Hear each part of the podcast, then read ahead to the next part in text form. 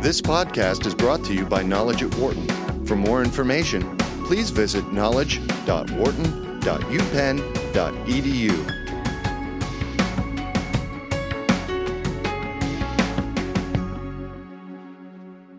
We know that watching all the crises that have occurred in the last several years, both military and economic, that we are at a bit of a fractured time right now. Not only has America had to deal with our own financial crisis, but now we're also dealing with what's going on in other various parts of Europe and what's happening right now in China. But what's amazing to understand is that these crises are multiplying by the year. So, is the quote unquote global system prepared to hold off on all of these issues? Wharton Professor Mauro Guillen goes through that question and many others in his new book, The Architecture of Collapse. Welcome. Good to see you again. Thank you for having me here. So, how strong or weak is the this global system right now? Well, the global system, in terms of uh, you know the structure of the global economy and the political and economic institutions that we have in place um, to make uh, you know things happen in an orderly way, I think is under a lot of stress. And uh, a very clear symptom of this is what you mentioned, which is that since uh, more or less the year 1982 or 1983, for the last uh, 25 years, we've had many, many, many more crises, banking crisis, currency crisis, debt crisis in various parts of the world than during the preceding decades, right? So we've kind of, as you suggested, gotten used to yeah. reading about a new crisis pretty much every other week in the newspaper.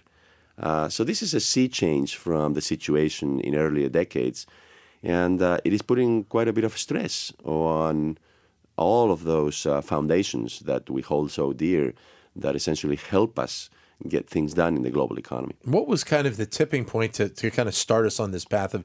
I mean, you mentioned it was probably what in the early '80s, something something around that time, where we started to see these crises really pop up on a on a more frequent basis. Well, uh, the 1970s, I think, 70s. give us the uh, give yeah. us the answer the answer to that. Uh, so I'm I'm mostly focusing, uh, you know, here the argument on what happened after the 1970s, and the 1970s, you know were essentially uh, years of uh, turmoil in the world driven by two things. One was the oil shock, yep. or actually both oil shocks, 1973 and then 1979. And then the other big issue was uh, the demise of the Bretton Woods system, yep. the, the global financial architecture that emerged uh, from World War II, and in particular the decision uh, in 1971 by President Nixon uh, to abandon the, the gold standard, so to speak, right, to put an end to the dollar's convertibility into gold. Uh, and uh, you know, from then on, what we have is um, fluctuating currencies, and uh, we have so much more, you know, volatility in markets. Now that got worse, I think, in the 1980s and 90s. Um, because we uh, introduced a number of other policies, uh, you know, around the world, especially uh, policies having to do with um, the liberalization of capital flows mm-hmm. in a way that I don't think has been constructive you talk in the book using the, the term complexity. And the interesting thing is, uh, when you think about what's going on in Europe right now with the Eurozone and all the different players that you have there and all the different philosophies, you would think that there's no way it could be anything but complex. Mm-hmm. Yet they, they've, they've managed for the last, what, 30 years or so to be able to figure out how to kind of make it work why are we at kind of this tipping point where this term complexity is has has really popped up again? Yeah, well, complexity, uh, you know, I actually view it as something that is not necessarily bad, right? In the sense that. Uh, you know, it goes without saying that uh, everything in the world has become more complex. We have more countries in the world today than ever before. We have nearly 200, right? And uh, we have uh, more relationships among them. And some of those relationships, like trade, or like the activity of multinational firms that invest, uh, you know, in various markets. Yeah. Uh, all of those kinds of linkages, uh, they actually, I think, uh, provide for firewalls, for cushions. Uh, you know, we have more uh, ways to cope with disturbances or with shocks, with mm-hmm. small crises in one part of the global system, so that they don't spread throughout. What I think, where I think the problem lies, and this is what I explain in the book in detail is uh, with a, related concept, which is that of coupling. That is to say, to yeah. what extent the different components of the global system and the global economy are so tightly, uh, you know, tied to one another that there's very little room for error. And if there's a disturbance someplace and all of the parts are very tightly coupled, then essentially that disturbance, that shock, reverberates throughout the entire system, diffuses yeah. extremely quickly, right? Uh, now, I actually believe that, uh, uh, and the IMF, by the way, the International Monetary Fund, has finally recognized this yeah. Uh, in a couple of a couple of weeks ago. That there are three main things that are driving this. I mean, one is the enormous rise in portfolio investment, mm-hmm. which is mostly short-term capital flows or can be short-term capital flows, uh, which is the growth of uh, cross-border banking. Yeah.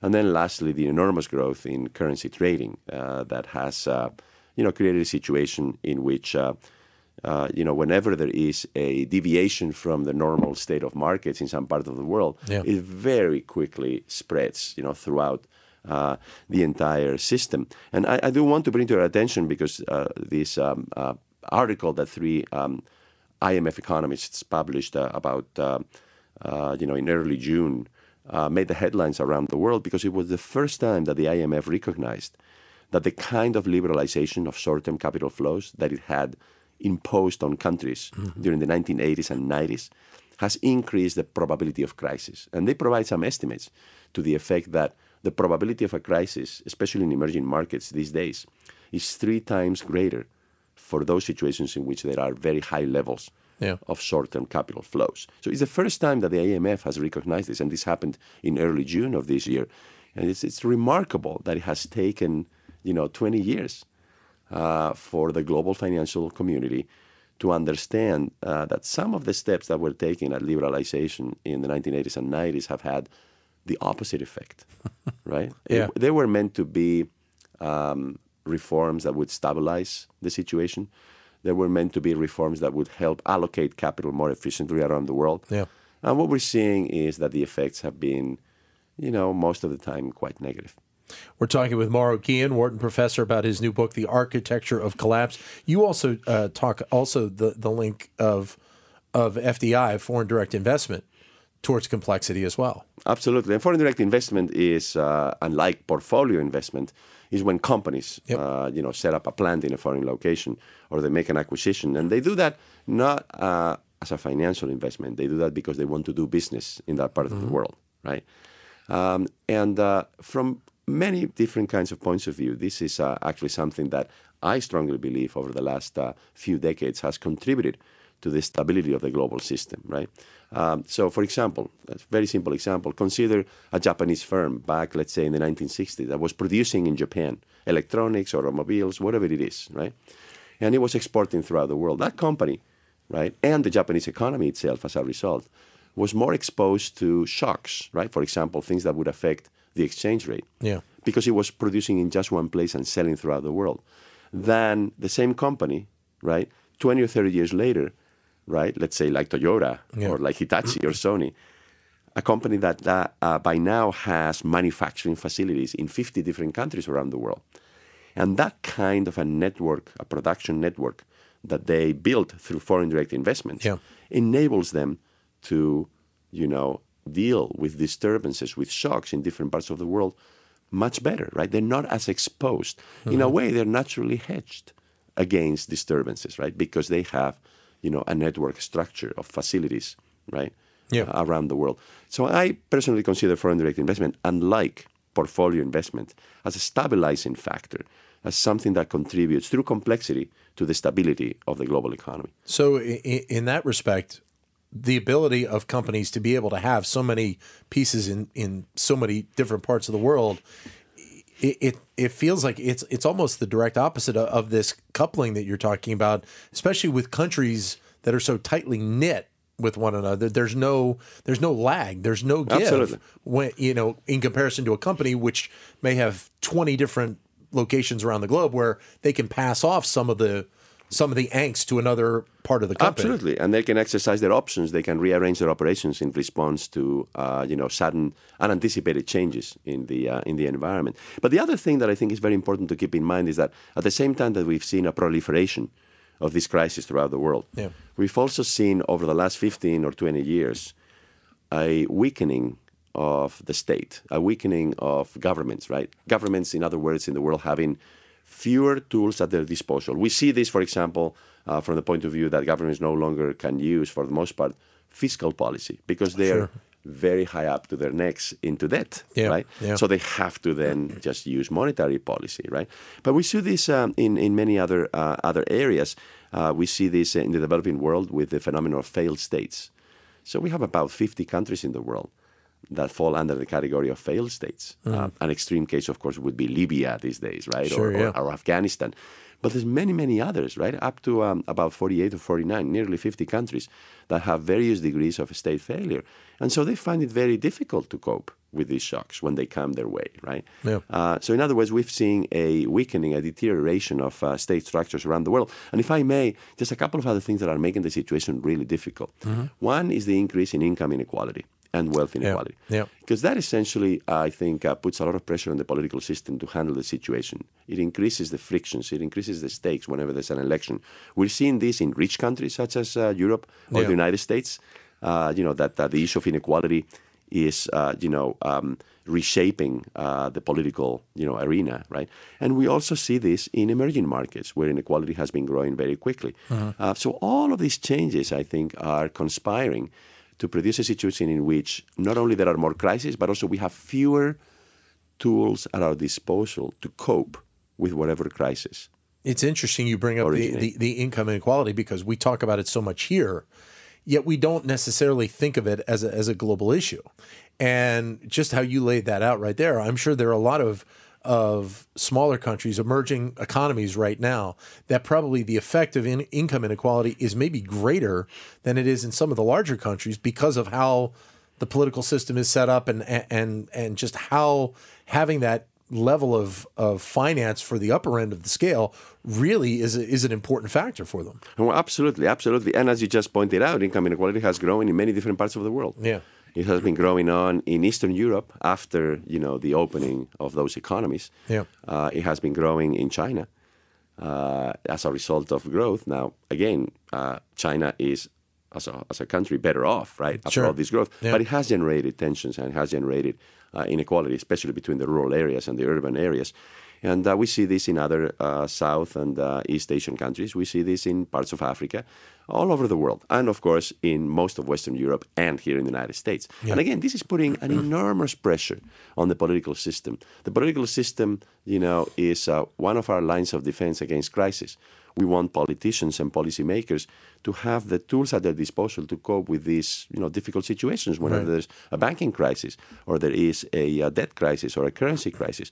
But right now, uh, you know, the background of growing inequality, I think, is undermining the ability of politicians to really get things done, and uh, you know, it has also given you know a room for extremist parties, populist parties, to grow. Yeah. uh, which uh, again is contributing to um, you know the lack of stability.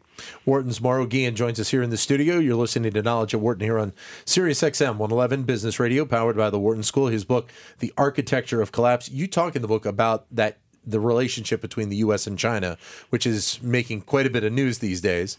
Uh, it has been kind of f- fractured, I guess would be a, a safe word to use for for uh, a good long period of time. Yet President Obama is trying to make inroads in, in changing that.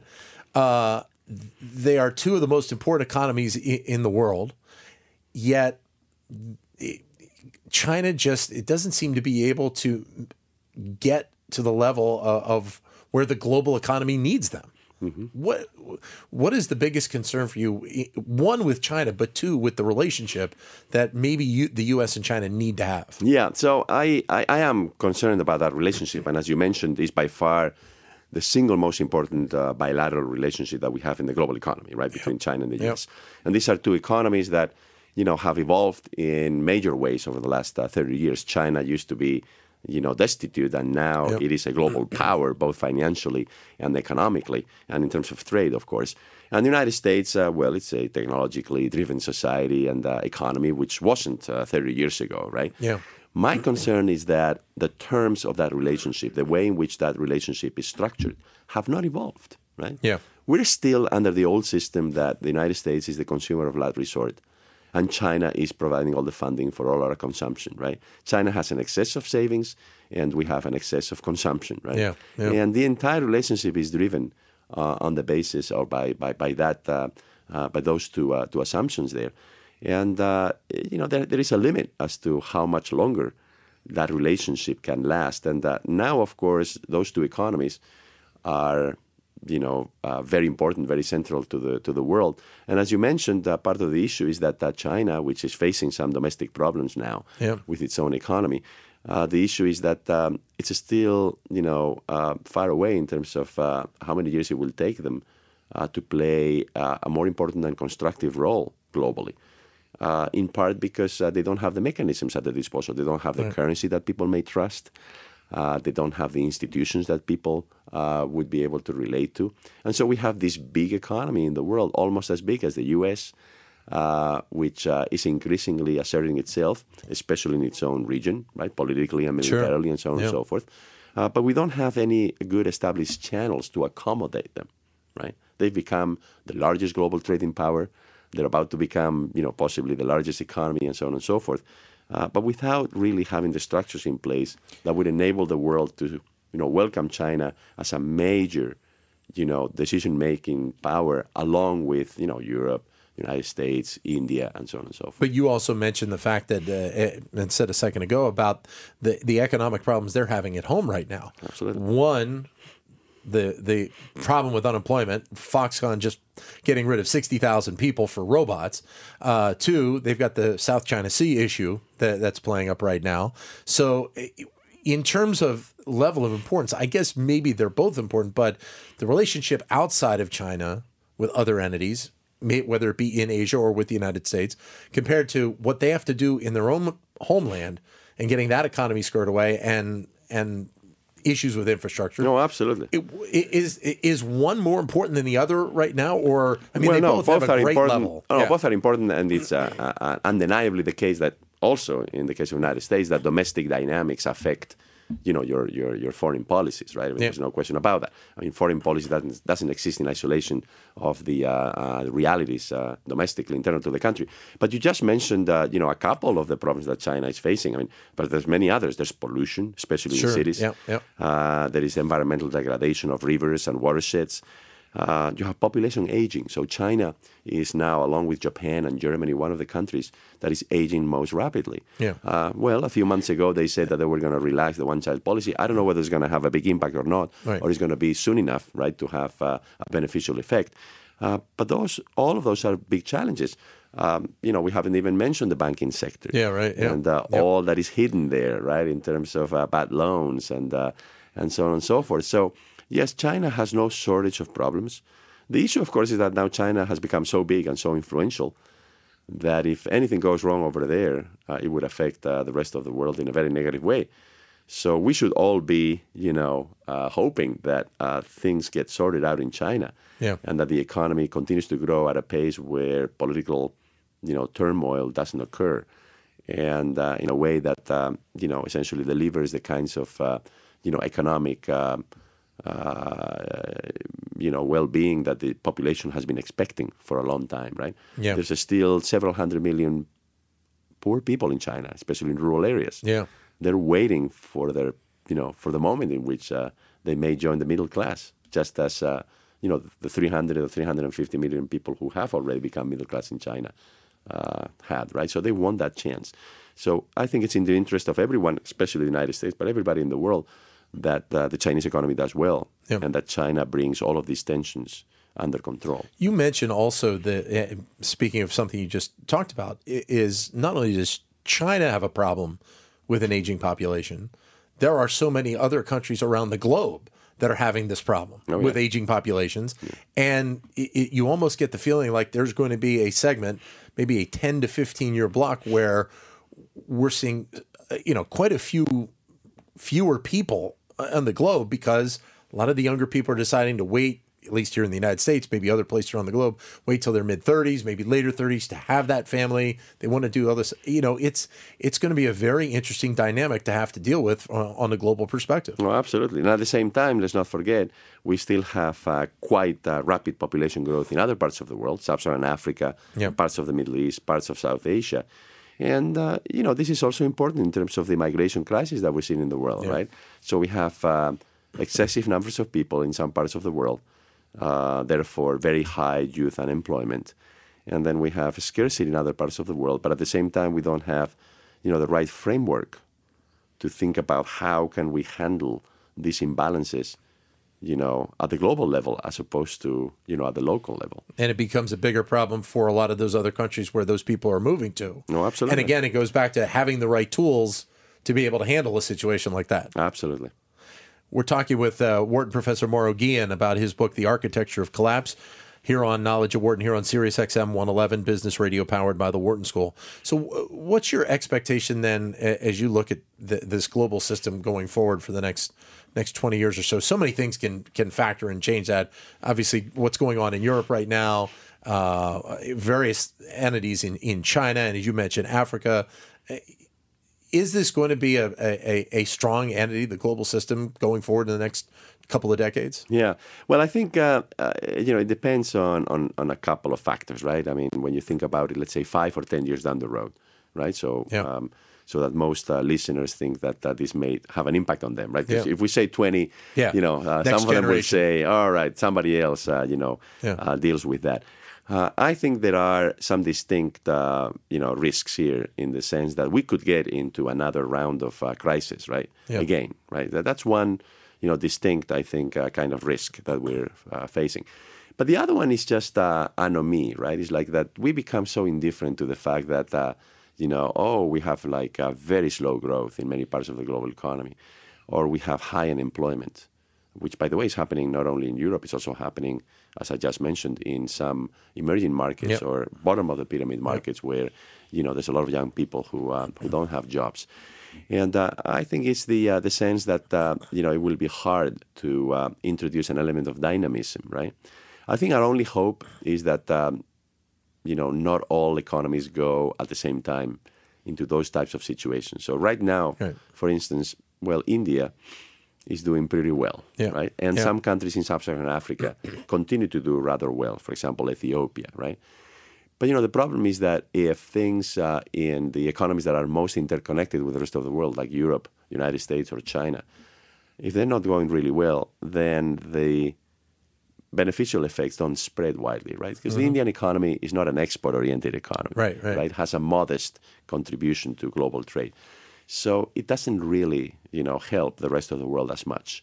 And that's why I think uh, we should continue to pay a lot of attention to what's going on in China, Europe, and the United States, because those are by far the three large regions of the world that have the most impact on the global economy in terms of trade, in terms of investment, uh, just uh, in terms of financial markets, everything. Right?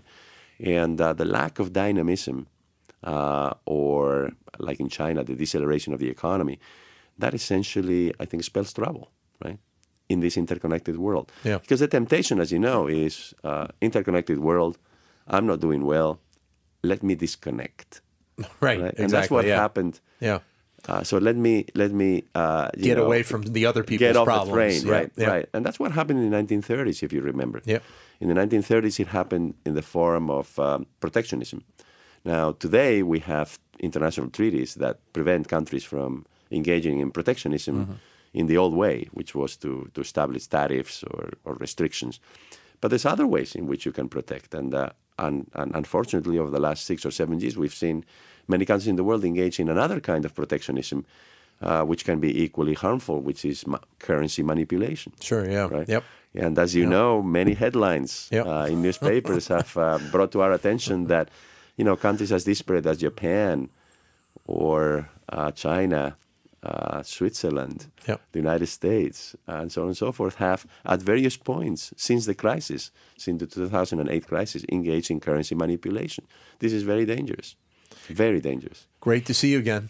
Thanks very much for coming over. Thank you so much for having me. Wharton's Mauro Guillen joining us. The book is The Architecture of Collapse. Back with more of the show in just a minute. Knowledge of Wharton on Sirius XM 111 Business Radio, powered by the Wharton School. For more business news and analysis from Knowledge at Wharton, please visit knowledge.wharton.upenn.edu.